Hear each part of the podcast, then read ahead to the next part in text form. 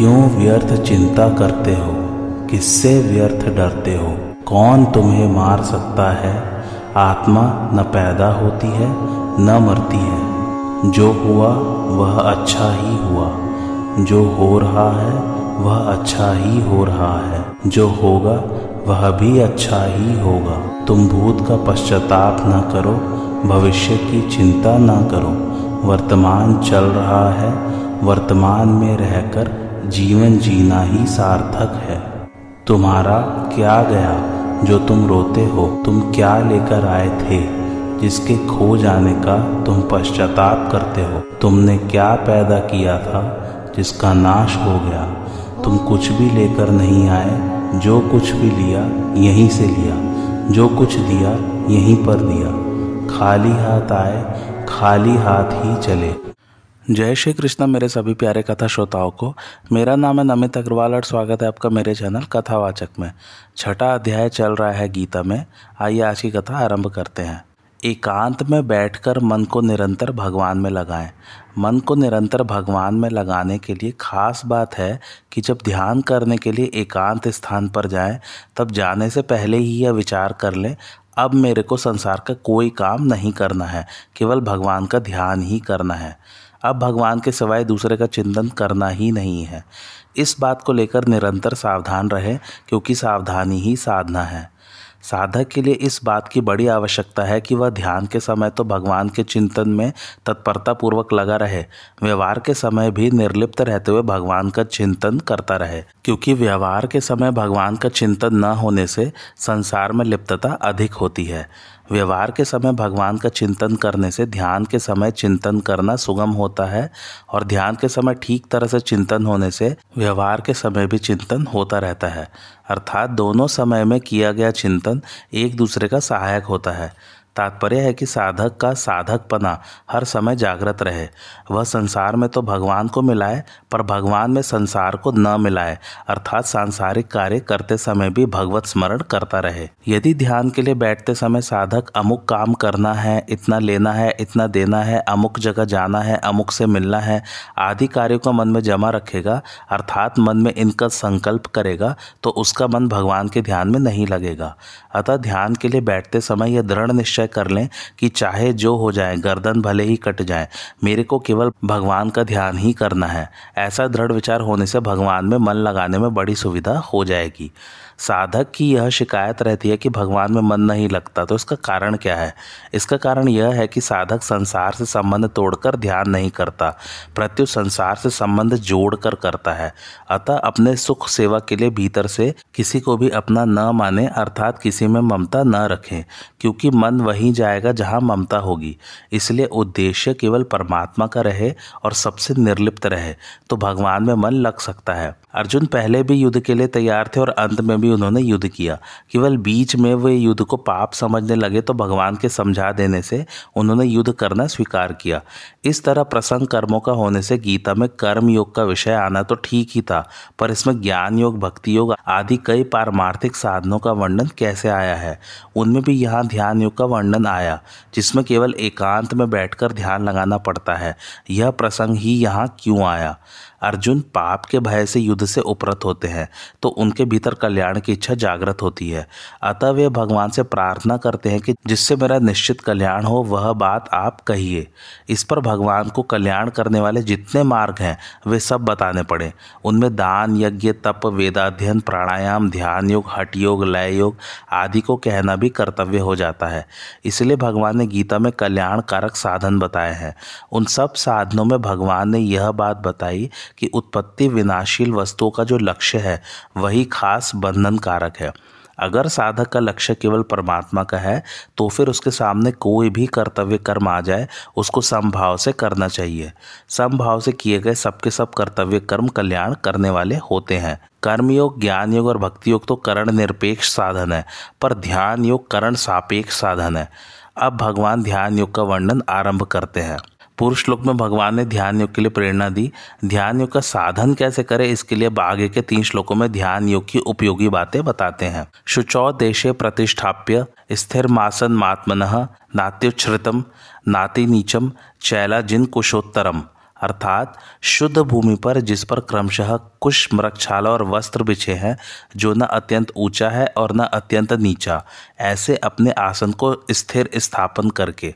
भावार्थ भूमि की शुद्धि दो तरह की होती है। पहली, स्वाभाविक शुद्ध स्थान, जैसे गंगा आदि का किनारा, जंगल, तुलसी, आंवला, पीपल आदि पवित्र वृक्षों के पास का स्थान। आदि। और दूसरा, शुद्ध किया हुआ स्थान, जैसे भूमि को गाय के गोबर से लीपकर अथवा जल छिड़ककर शुद्ध किया जाए, जहाँ मिट्टी हो, वहाँ ऊपर की चार पाँच अंगुल मिट्टी दूर करके भूमि को शुद्ध किया जाए।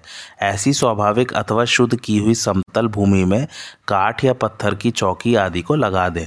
यद्यपि पाठ के अनुसार क्रमशः वस्त्र मृक्षाला और कुश बिछानी चाहिए श्लोक में जैसा पाठ है, अगर वैसा ही लिया जाए तो नीचे कपड़ा, उसके ऊपर मृक्षाला और उसके ऊपर कुश बिछानी पड़ेगी। परंतु यह क्रम लेना युक्ति संगत नहीं है, क्योंकि कुश शरीर में गढ़ती है। अतः नीचे कुश, उसके ऊपर मृक्षाला और उसके ऊपर कपड़ा। ऐसा क्रम लिया गया है क्योंकि पाठ क्रम से अर्थ क्रम बलवान होता है। तथापि बिछाने में पहले कुश बिछा दें, उसके ऊपर बिना मारे हुए मृग का अर्थात अपने आप मरे हुए मृग का चर्म बिछा दे, क्योंकि मारे हुए मृग का चर्म अशुद्ध होता है। अगर ऐसी मृक्षाला न मिले तो कुश पर टाट का बोरा अथवा ऊन का कंबल बिछा दें। फिर उसके ऊपर कोमल सूती कपड़ा बिछा दें। वारा भगवान के रोम से उत्पन्न होने के कारण कुश बहुत पवित्र माना गया है। अतः उससे बना आसन काम में लाते हैं। ग्रहण आदि के समय सूतक से बचने के लिए, अर्थात शुद्धि के लिए, कुश को पदार्थों में, कपड़ों में रखते हैं। पवित्री प्रोक्षण आदि में भी इसको काम में लेते हैं। अतः भगवान ने कुश बिछाने के लिए कहा है। कुश शरीर में गड़े नहीं और हमारे शरीर में जो विद्युत शक्ति है, वह आसन में से होकर ज़मीन में न चली जाए, इसलिए विद्युत शक्ति को रोकने के लिए मृगछाला बिछाने का विधान आया है। मृगछाला के रोए शरीर में न लगें और आसन कोमल रहे। इसलिए मृगछाला के ऊपर सूती शुद्ध कपड़ा बिछाने के लिए कहा गया है। अगर मृगछाला की जगह कंबल या टाट हो तो वह गर्म न हो जाए, इसलिए उस पर सूती कपड़ा बिछाना चाहिए। समतल शुद्ध भूमि में जो तख्ती या चौकी रखी जाए, वह न अत्यंत ऊँची हो और न अत्यंत नीची हो। कारण कि अत्यंत ऊँची होने से ध्यान करते समय अचानक नींद आ जाए तो गिरने की और चोट लगने की संभावना रहेगी और अत्यंत नीची होने से, भूमि पर घूमने वाली चीटी आदि जंतुओं के शरीर पर चढ़ जाने से और काटने से ध्यान में विक्षेप होगा। इसलिए अति ऊँचे और अति नीचे आसन का निषेध किया गया है। ध्यान के लिए भूमि पर जो आसन, चौकी या तख्त रखा जाए, वह हिलने वाला न हो। भूमि पर उसके चारों पाए ठीक तरह से स्थिर रहें। जिस आसन पर बैठकर ध्यान आदि किया जाए, वह आसन अपना होना चाहिए, दूसरे का नहीं। क्योंकि दूसरे का आसन काम में लिया जाए तो उसमें वैसे ही परमाणु रहते हैं। अतः यहाँ अपना आसन अलग रखने का विधान आया है। इसी तरह से गोमुखी, माला, संध्या के पंचपात्र, आचमनी आदि भी अपने अलग रखने चाहिए। शास्त्रों में तो यहाँ तक विधान आया है कि दूसरों के बैठने का आसन, पहनने की जूती खड़ाओ कुर्ता आदि को अपने काम में लेने से अपने को दूसरों के पाप पुण्य का भागी होना होना पड़ता है। पुण्यात्मा संत महात्माओं के आसन पर भी नहीं बैठना चाहिए, क्योंकि उनके आसन, कपड़े आदि को पैर से छूना भी उनका निरादर करना है, अपराध करना है। तत्र काग्रम मन कृत्वा यत चितेन्द्रिय क्रिय उपविश्यासने युंज याद्यो गमात्म विशुद्धय अर्थात उस आसन पर बैठकर चित्त और इंद्रियों की क्रियाओं को वश में रखते हुए मन को एकाग्र करके अंतकरण की शुद्धि के लिए योग का अभ्यास करें। भावार्थ अब भगवान बैठने वाले आसन की विधि बताते हैं। उस बिछाए हुए आसन पर सिद्धासन, पद्मासन, सुखासन आदि जिस किसी आसन से सुखपूर्वक बैठ सके, उस आसन से बैठ जाना चाहिए। आसन के विषय में ऐसा आया है कि जिस किसी आसन से बैठे, उसी में लगातार तीन घंटे तक बैठा रहे। उतने समय तक इधर उधर हिले डुले नहीं। ऐसा बैठने का अभ्यास सिद्ध होने से मन और प्राण स्वतः स्वाभाविक शांत हो जाते हैं। कारण कि मन चंचलता शरीर को स्थिर नहीं होने देती। और शरीर की चंचलता, क्रिया, प्रवणता मन को स्थिर नहीं होने देती। इसलिए ध्यान के समय शरीर का स्थिर रहना बहुत आवश्यक है। आसन पर बैठने के समय चित्त और इंद्रियों की क्रियाएँ वश में रहनी चाहिए। व्यवहार के समय भी शरीर, मन, इंद्रियों आदि की क्रियाओं पर अपना अधिकार रहना चाहिए। कारण कि व्यवहार काल में चित्त और इंद्रियों की क्रियाएँ वश में नहीं होंगी तो ध्यान के समय भी वे क्रियाएँ जल्दी वश में नहीं हो सकेंगी। अतः व्यवहार काल में भी चित्त आदि की क्रियाओं को वश में रखना आवश्यक है। है तात्पर्य है कि अपना जीवन ठीक तरह से संयत होना चाहिए। मन को एकाग्र करें, अर्थात मन में संसार के चिंतन को बिल्कुल मिटा दें। इसके लिए ऐसा विचार करें कि अब मैं ध्यान करने के लिए आसन पर बैठा हूँ। यदि इस समय मैं संसार का चिंतन करूँगा तो अभी संसार का काम तो होगा नहीं, और संसार का चिंतन होने से परमात्मा का चिंतन ध्यान भी नहीं होगा। इस तरह दोनों ओर से मैं रीता रह जाऊँगा और ध्यान का समय बीत जाएगा। इसलिए इस समय मेरे को संसार का चिंतन नहीं करना है प्रत्युत मन को केवल परमात्मा में ही लगाना है। ऐसा दृढ़ निश्चय करके बैठ जाए। ऐसा दृढ़ निश्चय करने पर भी संसार की कोई बात याद आ जाए तो यही समझे कि यह चिंतन मेरा किया हुआ नहीं है, किंतु अपने आप आया हुआ है। जो चिंतन अपने आप आता है, उसको हम पकड़े नहीं, अर्थात न तो उसका अनुमोदन करें और न उसका विरोध ही करें। ऐसा करने पर वह चिंतन अपने आप निर्जीव होकर नष्ट हो जाएगा, अर्थात जैसे आया वैसे चला जाएगा, क्योंकि जो उत्पन्न होता है, वह नष्ट होता ही है, यह नियम है। जैसे संसार में बहुत से अच्छे मंदे कार्य होते रहते हैं, पर उनके साथ हम अपना संबंध नहीं जोड़ते तो उनका हमारे पर कोई असर नहीं होता, अर्थात हमें उनका पाप पुण्य नहीं लगता। ऐसे ही अपने आप आने वाले चिंतन के साथ हम संबंध नहीं जोड़ेंगे तो उस चिंतन का हमारे पर कोई असर नहीं होगा, उसके साथ हमारा मन नहीं चिपकेगा। जब मन नहीं चिपकेगा तो वह स्वतः एकाग्र शांत हो जाएगा। अंतकरण की शुद्धि के लिए ही ध्यान योग का अभ्यास करें। सांसारिक पदार्थ, भोग, मान, बड़ाई, आराम, यश, प्रतिष्ठा, सुख, सुविधा आदि का उद्देश्य रखना अर्थात इनकी कामना रखना ही अंतकरण की अशुद्धि और सांसारिक पदार्थ आदि की प्राप्ति का उद्देश्य। कामना न रखकर केवल परमात्मा प्राप्ति का उद्देश्य रखना ही अंतकरण की शुद्धि है। रिद्धि, सिद्धि आदि की प्राप्ति के लिए और दूसरों को दिखाने के लिए भी योग का अभ्यास किया जा सकता है, पर उनसे अंतकरण की शुद्धि हो जाए, ऐसी बात नहीं है। योग एक शक्ति है, जिसको सांसारिक भोगों की प्राप्ति में लगा दे तो भोग, रिद्धियाँ और सिद्धियाँ प्राप्त हो जाएँगी, और परमात्मा की प्राप्ति में लगा दे तो परमात्मा प्राप्ति में सहायक बन जाएगी। समम काय शिरोग्रीवम धारयन चलम स्थिर संप्रेक्ष्य नासिकाग्रम स्वम दिशिश्चान्वलोकयन। अर्थात काया सिर और गले को सीधे अचल धारण करके तथा दिशाओं को न देखकर केवल अपनी नासिका के अग्रभाग को देखते हुए स्थिर होकर बैठे। भावार्थ, यद्यपि काय नाम शरीर मात्र का है तथापि यहाँ आसन पर बैठने के बाद कमर से लेकर गले तक के भाग को काय नाम से कहा गया है। शिर नाम ऊपर के भाग का अर्थात मस्तिष्क का है और ग्रीवा नाम मस्तिष्क और काया के बीच के भाग का है। ध्यान के समय ये काया, शिर और ग्रीवा सम सीधे रहें अर्थात रीढ़ की जो हड्डी है, उसकी सब गांठें सीधे भाग में रहे और उसी सीधे भाग में मस्तक तथा ग्रीवा रहे। तात्पर्य है कि काया, शिर और ग्रीवा ये तीनों एक सूत में अचल रहे। कारण कि इन तीनों के आगे झुकने से नींद आती है, पीछे झुकने से जड़ता आती है और दाएँ बाएँ झुकने से चंचलता आती है। इसलिए न आगे झुके, न पीछे झुके और न दाएँ बाएँ ही झुके। दंड की तरह सीधा सरल बैठा रहे। सिद्धासन, पद्मासन आदि जितने भी आसन हैं, आरोग्य की दृष्टि से वे सभी ध्यान योग में सहायक हैं। परंतु यहाँ भगवान ने संपूर्ण आसनों की सार चीज़ बताई है। काया शिर और ग्रीवा को सीधे समता में रखना। इसलिए भगवान के बैठने के सिद्धासन, पद्मासन आदि किसी भी आसन का नाम नहीं लिया है, किसी भी आसन का आग्रह नहीं रखा है। तात्पर्य है कि चाहे किसी भी आसन से बैठे, पर काया शिर और ग्रीवा एक सूत में ही रहने चाहिए, क्योंकि इनके एक सूत में रहने से मन बहुत जल्दी शांत और स्थिर हो जाता है। आसन पर बैठे हुए कभी नींद सताने लगे तो उठकर थोड़ी देर इधर उधर घूम ले, फिर स्थिरता से बैठ जाए और यह भावना बना ले कि अब मेरे को उठना नहीं है इधर उधर झुकना नहीं है, केवल स्थिर और सीधे बैठकर ध्यान करना है। दस दिशाओं में कहीं भी देखे नहीं, क्योंकि इधर उधर देखने के लिए जब ग्रीवा हिलेगी तब ध्यान नहीं होगा, विक्षेप होगा, अतः ग्रीवा को स्थिर रखें। अपनी नासिका के अग्रभाग को देखता रहे, अर्थात अपने नेत्र को अर्ध निमिलित अध मूंदे रखे। कारण कि नेत्र मूंद लेने से नींद आने की संभावना रहती है और नेत्र खुले रखने से सामने दृश्य दिखेगा। उसके संस्कार पड़ेंगे तो ध्यान में विक्षेप होने की संभावना रहती है। अतः नासिका के अग्रभाग को देखने का तात्पर्य अर्ध निमिलित नेत्र रखने में ही है। आसन पर बैठने के बाद शरीर, इंद्रिय, मन आदि की कोई भी और किसी भी प्रकार की क्रिया न हो, केवल पत्थर की मूर्ति की तरह बैठा रहे। इस प्रकार एक आसन से कम से कम तीन घंटे स्थिर बैठे रहने का अभ्यास हो जाएगा।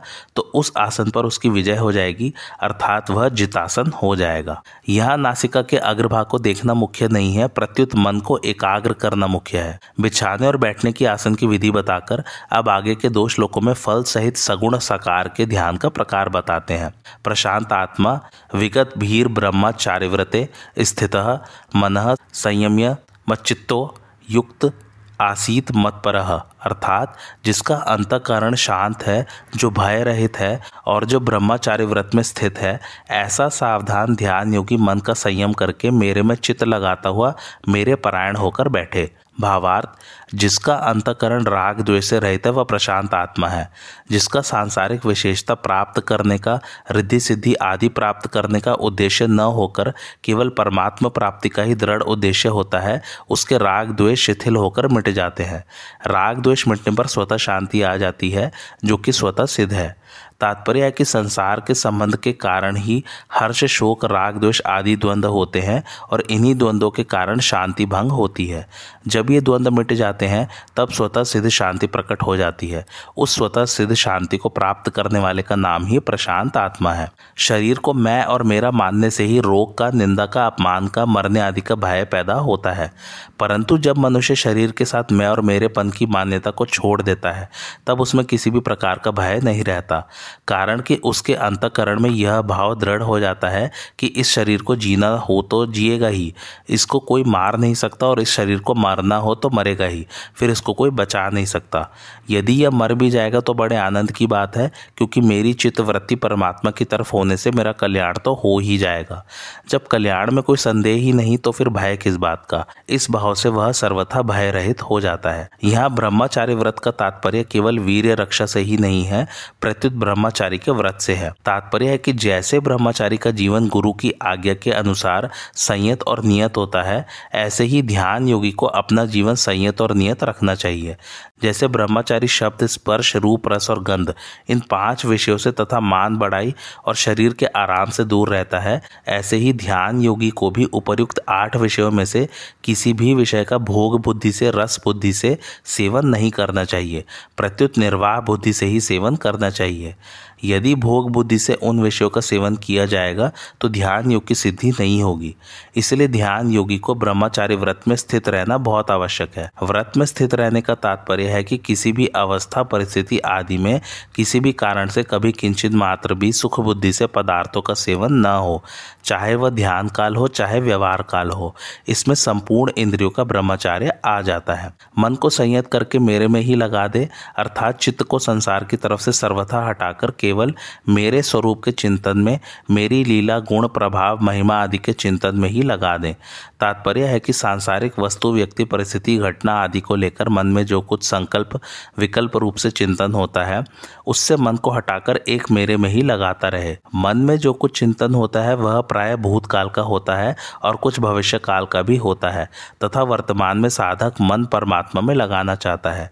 जब भूतकाल की बात याद आ जाए, तब यह समझे कि वह घटना अभी नहीं है और भविष्य की बात याद आ जाए तो वह भी अभी नहीं है। वस्तु, व्यक्ति, पदार्थ, घटना, परिस्थिति आदि को लेकर जितने संकल्प विकल्प हो रहे हैं, वे उन्हीं वस्तु, व्यक्ति आदि के हो रहे हैं, जो अभी नहीं है। हमारा लक्ष्य परमात्मा के चिंतन का है, संसार के चिंतन का नहीं। अतः जिस संसार का चिंतन हो रहा है, वह संसार पहले नहीं था, पीछे नहीं रहेगा और अभी भी नहीं है। परंतु जिन परमात्मा का चिंतन करना है, वे परमात्मा पहले भी थे, अब भी है और आगे भी रहेंगे। इस तरह सांसारिक वस्तु आदि के चिंतन से मन को हटाकर परमात्मा में लगा देना चाहिए। कारण कि भूतकाल का कितना ही चिंतन किया जाए, उससे लाभ तो कुछ होगा नहीं, और भविष्य का चिंतन किया जाए तो वह काम अभी कर सकेंगे नहीं। तथा भूत भविष्य का चिंतन होता रहने से जो अभी ध्यान करते हैं, वह भी होगा नहीं तो सब ओर से रीते ही रह जाएँगे। ध्यान करते समय सावधान रहे, अर्थात मन को संसार से हटाकर भगवान में लगाने के लिए सदा सावधान, जागृत रहें। इसमें कभी प्रमाद, आलस्य आदि न करें।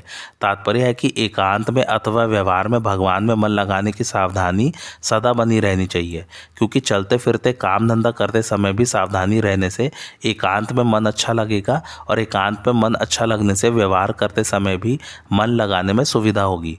अतः ये दोनों एक दूसरे के सहायक हैं, अर्थात व्यवहार व्यवहार की सावधानी एकांत में और एकांत की सावधानी व्यवहार में सहायक है। केवल भगवत परायण होकर बैठे, अर्थात उद्देश्य, लक्ष्य, ध्येय केवल भगवान का ही रहे।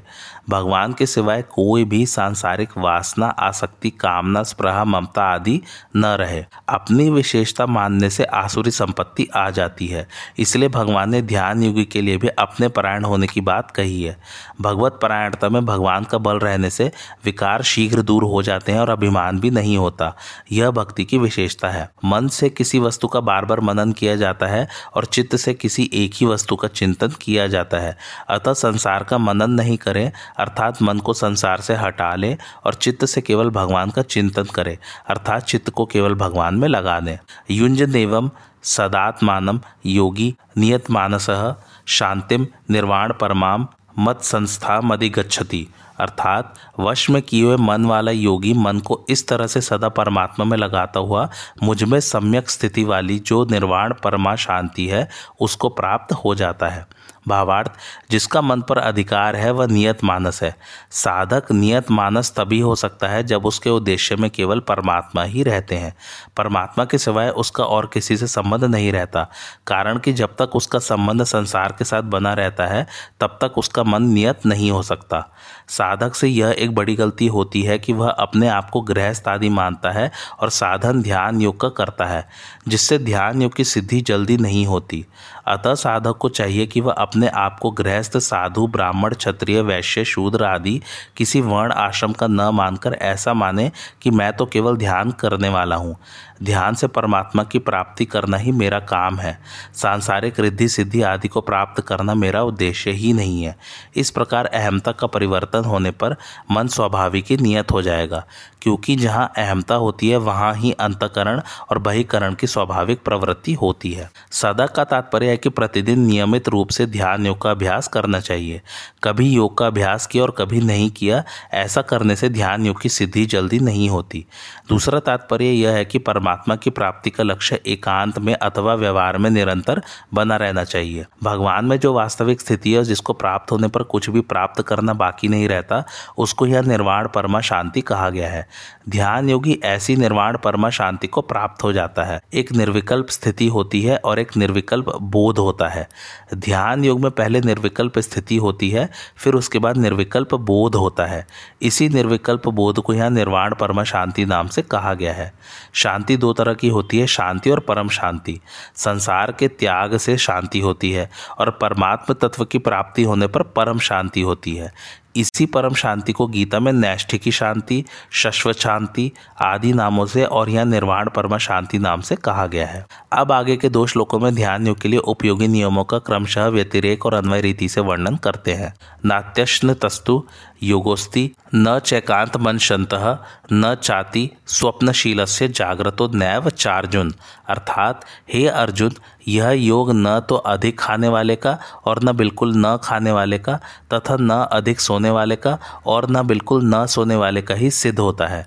भावार्थ अधिक खाने वाले का योग सिद्ध नहीं होता। दूसरों के भोजन की अपेक्षा अपना भोजन मात्रा में भले ही कम हो, पर अपनी भूख की अपेक्षा अधिक होने से वह भोजन अधिक ही माना जाता है। कारण कि अन्न अधिक खाने से, अर्थात भूख के बिना खाने से अथवा भूख से अधिक खाने से प्यास ज़्यादा लगती है, जिससे पानी ज़्यादा पीना पड़ता है।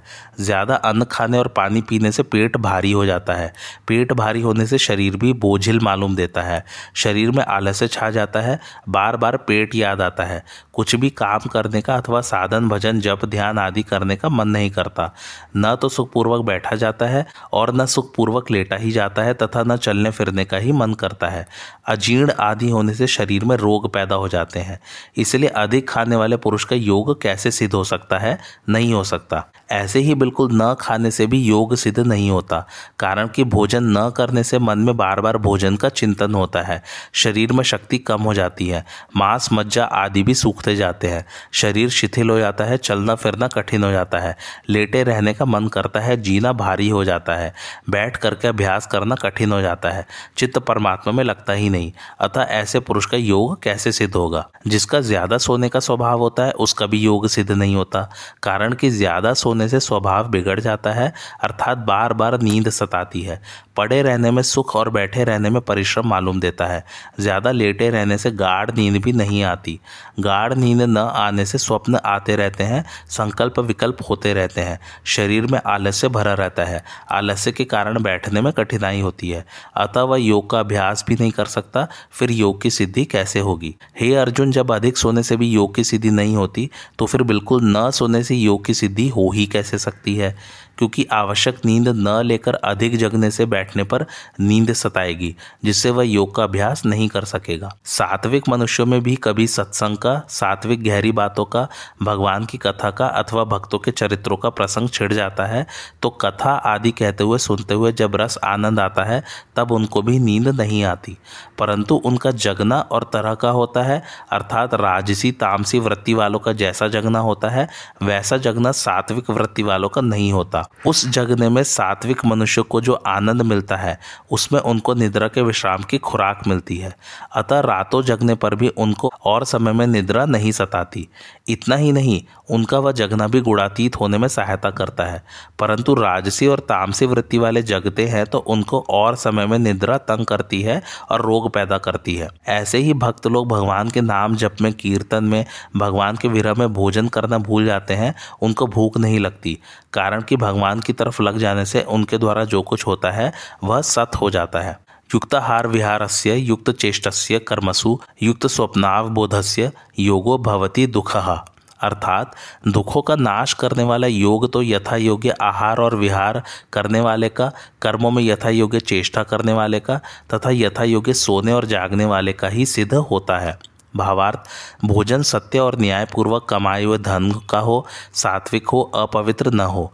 भोजन स्वाद बुद्धि और पुष्टि बुद्धि से न किया जाए प्रत्युत साधन बुद्धि से किया जाए। भोजन धर्मशास्त्र और आयुर्वेद की दृष्टि से किया जाए तथा उतना ही किया जाए जितना सुगमता से पच सके। भोजन शरीर के अनुकूल हो तथा वह हल्का और थोड़ी मात्रा में खुराक से थोड़ा कम हो।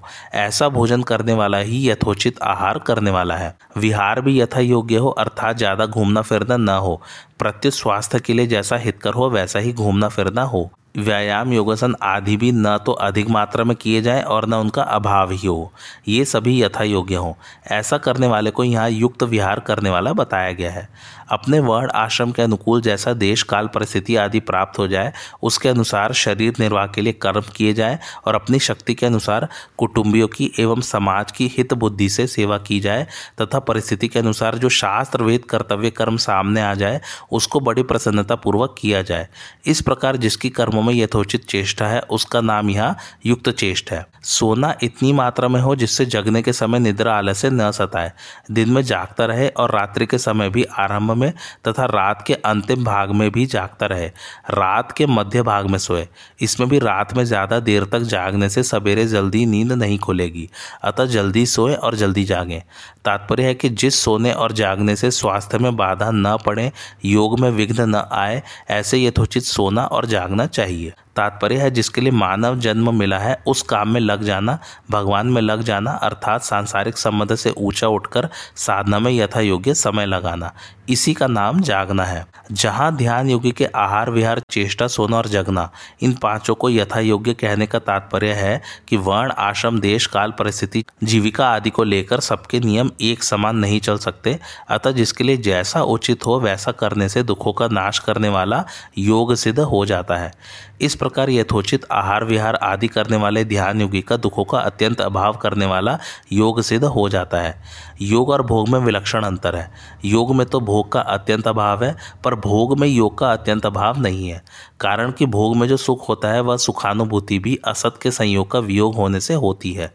परंतु मनुष्य की उस वियोग पर दृष्टि न रहकर असत के संयोग पर ही दृष्टि रहती है। अतः मनुष्य भोग के सुख को संयोगजन्य ही मान लेता है और ऐसा मानने से ही भोगा शक्ति पैदा होती है। इसलिए उसको दुखों का नाश करने वाले योग का अनुभव नहीं होता। दुखों का नाश करने वाला योग वही होता है जिसमें भोग का अत्यंत अभाव होता है। यद्यपि यह श्लोक ध्यान योगी के लिए कहा गया है, तथापि इस श्लोक को सभी साधक अपने काम में ले सकते हैं और इसके अनुसार अपना जीवन बनाकर अपना उद्धार कर सकते हैं। इस श्लोक में मुख्य रूप से चार बातें बताई गई हैं, युक्त आहार विहार, युक्त कर्म, युक्त सोना और युक्त जागना। इन चार बातों को साधक काम में कैसे लाए, इस पर विचार करना है। हमारे पास 24 घंटे हैं और हमारे सामने चार काम हैं। 24 घंटों को चार का भाग देने से प्रत्येक काम के लिए छः छः घंटे मिल जाते हैं। जैसे पहला, आहार विहार अर्थात भोजन करना और घूमना फिरना इन शारीरिक आवश्यक कार्यों के लिए छः घंटे। दूसरा, कर्म अर्थात खेती, व्यापार, नौकरी आदि जीविका संबंधी कार्यों के लिए छः घंटे। तीसरा, सोने के लिए छः घंटे। और चौथा, जागने अर्थात भगवत प्राप्ति के लिए जप, ध्यान, साधन, भजन, कथा, कीर्तन आदि के लिए छः घंटे। इन चार बातों के भी दो दो बातों के दो विभाग है। एक विभाग उपार्जन अर्थात कमाने का है और दूसरा विभाग व्यय अर्थात खर्चे का है। युक्त कर्म और युक्त जगना, ये दो बातें उपार्जन की हैं। युक्त आहार विहार और युक्त सोना, ये दो बातें व्यय की हैं। उपार्जन और व्यय इन दो विभागों के लिए हमारे पास दो प्रकार की पूंजी है। पहला, सांसारिक धन धान्य और दूसरा, आयु। पहली पूंजी धन धान्य पर विचार किया जाए तो उपार्जक अधिक करना तो चल जाएगा, पर उपार्जन की अपेक्षा अधिक खर्चा करने से काम नहीं चलेगा। इसलिए आहार विहार में छः घंटे न लगाकर चार घंटे से ही काम चला लें और खेती व्यापार आदि में आठ घंटे लगा दें। तात्पर्य है कि आहार विहार का समय कम करके जीविका संबंधी कार्यों में अधिक समय लगा दें। दूसरी पूंजी आयु पर विचार किया जाए तो सोने में आयु व्यर्थ खर्च होती है। अतः सोने में छः घंटे न लगाकर चार घंटे से ही काम चला लें और भजन ध्यान आदि में आठ घंटे लगा दें। तात्पर्य है कि जितना कम सोने से काम चल जाए, उतना चला लें और नींद का बचा हुआ समय भगवान के भजन ध्यान आदि में लगा दें। इस उपार्जन की मात्रा तो दिन प्रतिदिन बढ़ती ही रहनी चाहिए, क्योंकि हम यहाँ सांसारिक धन, वैभव आदि कमाने के लिए नहीं आए हैं, प्रत्युत परमात्मा की प्राप्ति करने के लिए ही आए हैं। इसलिए दूसरे समय में से जितना समय निकाल सके, उतना समय निकालकर अधिक से अधिक भजन ध्यान करना चाहिए। दूसरी बात जीविका संबंधी कर्म करते समय भी भगवान को याद रखें और सोते समय भी भगवान को याद रखें। सोते समय यह समझे कि अब तक चलते फिरते बैठकर भजन किया है, अब लेट कर भजन करना है। लेट कर भजन करते करते नींद आ जाए तो आ जाए, पर नींद के लिए नींद नहीं लेनी है। इस प्रकार लेट कर भगवत स्मरण करने का समय पूरा हो गया तो फिर उठकर भजन ध्यान, सत्संग, स्वाध्याय करें और भगवत स्मरण करते हुए ही काम धंधे में लग जाएँ तो सबका सब काम धंधा भजन हो जाएगा। पीछे के दो श्लोकों में ध्यान योग के लिए अन्वय व्यतिरेक रीति से खास नियम बता दिए। अब ऐसे नियमों का पालन करते हुए स्वरूप का ध्यान करने वाले साधक की क्या स्थिति होती है, ये आगे के श्लोक में बताते हैं। यदा विनियतम चित्तमात्मन्य वावा तिष्ठते नियस्प्रह सर्व कामेभ्यो युक्त इत्युच्यते तदा। अर्थात वश में किया हुआ चित्त जिस काल में अपने स्वरूप में ही स्थित हो जाता है और स्वयं संपूर्ण पदार्थों से निष्प्रह हो जाता है, उस काल में वह योगी है, ऐसा कहा जाता है। भावार्थ अच्छी तरह से वश में किया हुआ चित्त। चित्त की पाँच अवस्थाएँ मानी गई हैं। मूड, क्षिप्त, विक्षिप्त, एकाग्र और निरुद्ध। इनमें मूड और क्षिप्त वृत्ति वाला पुरुष योग का अधिकारी होता ही नहीं। चित्त कभी स्वरूप में लगता है और कभी नहीं लगता। ऐसा विक्षिप्त वृत्ति वाला पुरुष योग का अधिकारी होता है।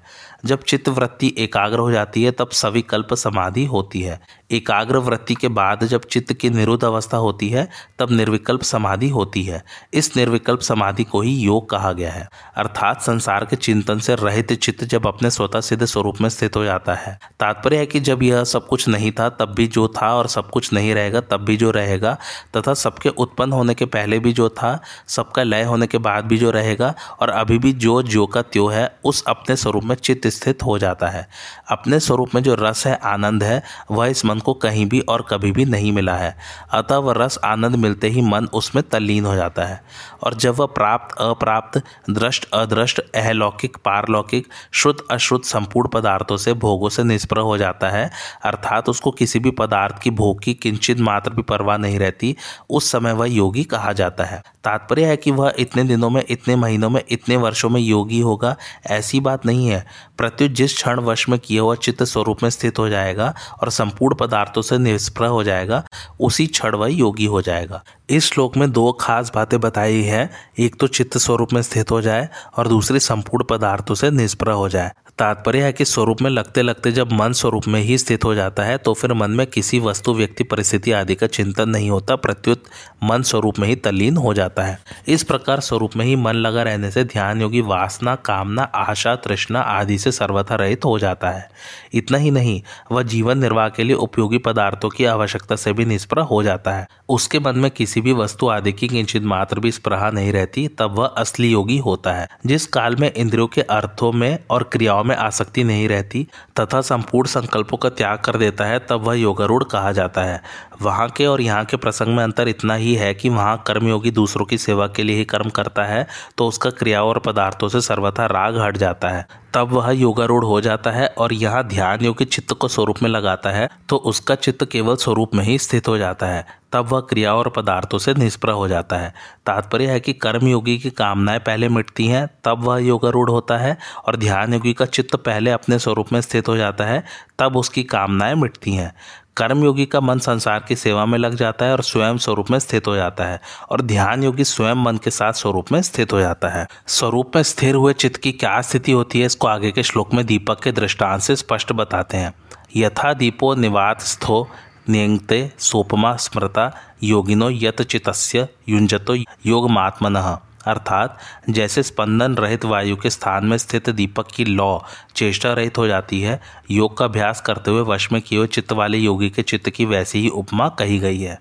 भावार्थ, जैसे सर्वथा स्पंदन रहित वायु के स्थान में रखे हुए दीपक की लौ थोड़ी भी हिलती डुलती नहीं है, ऐसे ही जो योग का अभ्यास करता है, जिसका मन स्वरूप के चिंतन में लगता है और जिसने चित्त को अपने वश में कर रखा है, उस ध्यान योगी के चित्त के लिए भी दीपक की लौ की उपमा दी गई है। तात्पर्य है कि उस योगी का चित्त स्वरूप में ऐसा लगा हुआ है कि उसमें एक स्वरूप के सिवाय दूसरा कुछ भी चिंतन नहीं होता। कोई भी स्थान वायु से सर्वथा रहित नहीं होता। वायु सर्वत्र रहती है। कहीं पर वायु स्पंदन रूप से रहती है और कहीं पर निस्पंदन रूप से रहती है। यहाँ उपमेय चित्त को पर्वत आदि स्थिर अचल पदार्थों की उपमा न देकर दीपक की लौ की ही उपमा क्यों दी गई? दीपक की लौ तो स्पंदित वायु से हिल भी सकती है, पर पर्वत कभी हिलता ही नहीं। अतः पर्वत की ही उपमा देनी चाहिए थी। इसका उत्तर यह है कि पर्वत स्वभाव से ही स्थिर, अचल और प्रकाशहीन है, जबकि दीपक की लौ स्वभाव से चंचल और प्रकाशमान है। चंचल वस्तु को स्थिर रखने में विशेष कठिनता पड़ती है। चित्त भी दीपक की लौ के समान स्वभाव से ही चंचल है, इसलिए चित्त को दीपक की लौ की उपमा दी गई है। दूसरी बात, जैसे दीपक की लौ प्रकाशमान होती है, ऐसे ही योगी के चित्त की परमात्मा तत्व में जागृति रहती है। यह जागृति सुषुप्ति से विलक्षण है। यद्यपि सुषुप्ति और समाधि, इन दोनों में संसार की निवृत्ति समान रहती है, तथापि सुषुप्ति में चित्तवृत्ति अविद्या में लीन हो जाती है, अतः उस अवस्था में स्वरूप का भान नहीं होता। परंतु समाधि में चित्तवृत्ति जागृत रहती है, अर्थात चित्त में स्वरूप की जागृति रहती है। इसलिए यहाँ दीपक की लौ का दृष्टांत दिया गया है। जिस अवस्था में पूर्णता प्राप्त होती है, उस अवस्था का आगे के श्लोक में स्पष्ट वर्णन करते हैं। यत्रो परमते चित्तम निरुद्धम योग सेवया, यत्र चवात्मनात्मान पश्यनात्मनि तुष्यति, अर्थात योग का सेवन करने से जिस अवस्था में निरुद्ध चित्त उपराम हो जाता है तथा जिस अवस्था में स्वयं अपने आप से अपने आप को देखता हुआ अपने आप में ही संतुष्ट हो जाता है। भावार्थ ध्यान योग में पहले मन को केवल स्वरूप में ही लगाना है, यह धारणा होती है। ऐसी धारणा होने के बाद स्वरूप के सिवाय दूसरी कोई वृत्ति पैदा हो भी जाए तो उसकी उपेक्षा करके उसे हटा देने और चित्त को केवल स्वरूप में ही लगाने से जब मन का प्रवाह केवल स्वरूप में ही लग जाता है, तब उसको ध्यान कहते हैं। ध्यान के समय ध्याता, ध्यान और ध्येय। यह त्रिपुटी रहती है। अर्थात साधक ध्यान के समय अपने को ध्यान करने वाला मानता है, स्वरूप में तद्रूप होने वाली वृत्ति को ध्यान मानता है और साध्य रूप स्वरूप को ध्येय मानता है। तात्पर्य है कि जब तक इन तीनों का अलग अलग ज्ञान रहता है, तब तक वह ध्यान कहलाता है। ध्यान में ध्येय की मुख्यता होने के कारण साधक पहले अपने में ध्यातापना भूल जाता है, फिर ध्यान की वृत्ति भी भूल जाता है, अंत में केवल ध्येय ही जागृत रहता है। इसको समाधि कहते हैं। यह संप्रज्ञात समाधि है जो चित्त की एकाग्र अवस्था में होती है।